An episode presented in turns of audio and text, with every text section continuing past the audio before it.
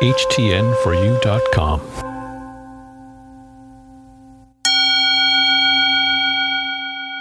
I'm able to find a lesson in the negative. My growth is found in the positive.